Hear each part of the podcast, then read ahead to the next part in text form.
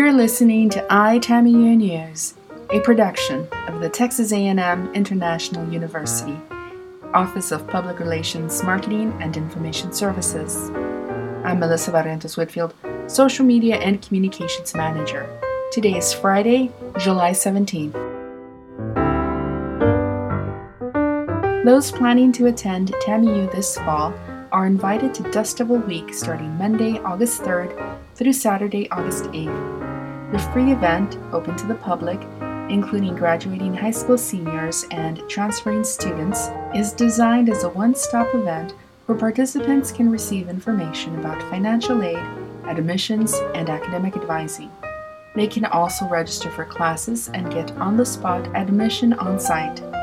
Dust Devil Week will be celebrated in the Senator Judith Zaffirini Student Success Center, Monday, August 3rd through Tuesday, August 4th from 8 a.m. to 6 p.m., Wednesday, August 5th from 8 a.m. to 7 p.m., Thursday, August 6th, and Friday, August 7th from 8 a.m. to 5 p.m., and Saturday, August 5th from 10 a.m. to 2 p.m. For more information, contact Shavy Fisher, Director of the Office of Recruitment and School Relations at 956 326 2270. TAMIU was one of two Texas A&M University System institutions that made it to Money Magazine's newly released list of 736 schools that provide the best value for your tuition dollar. The two A&M system universities that were included on the list are Texas A&M University and TAMIU. TAMIU is ranked 5th in Texas and is one of only two of the 10 Texas schools ranked where the net price of a degree, according to Money Magazine, is under $90,000. John Sharp, Chancellor of the Texas A&M University System, congratulated TAMIU President Dr. Ray Keck and TAMIU on the recent accomplishments.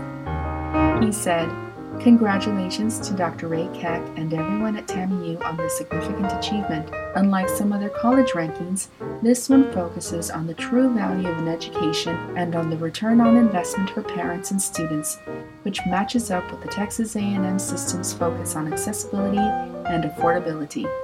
In addition, TAMIU was the only institution in the state that received a grade of A for value added based on how well students at each school did versus what would be expected given their economic and academic backgrounds and the institution's mix of majors.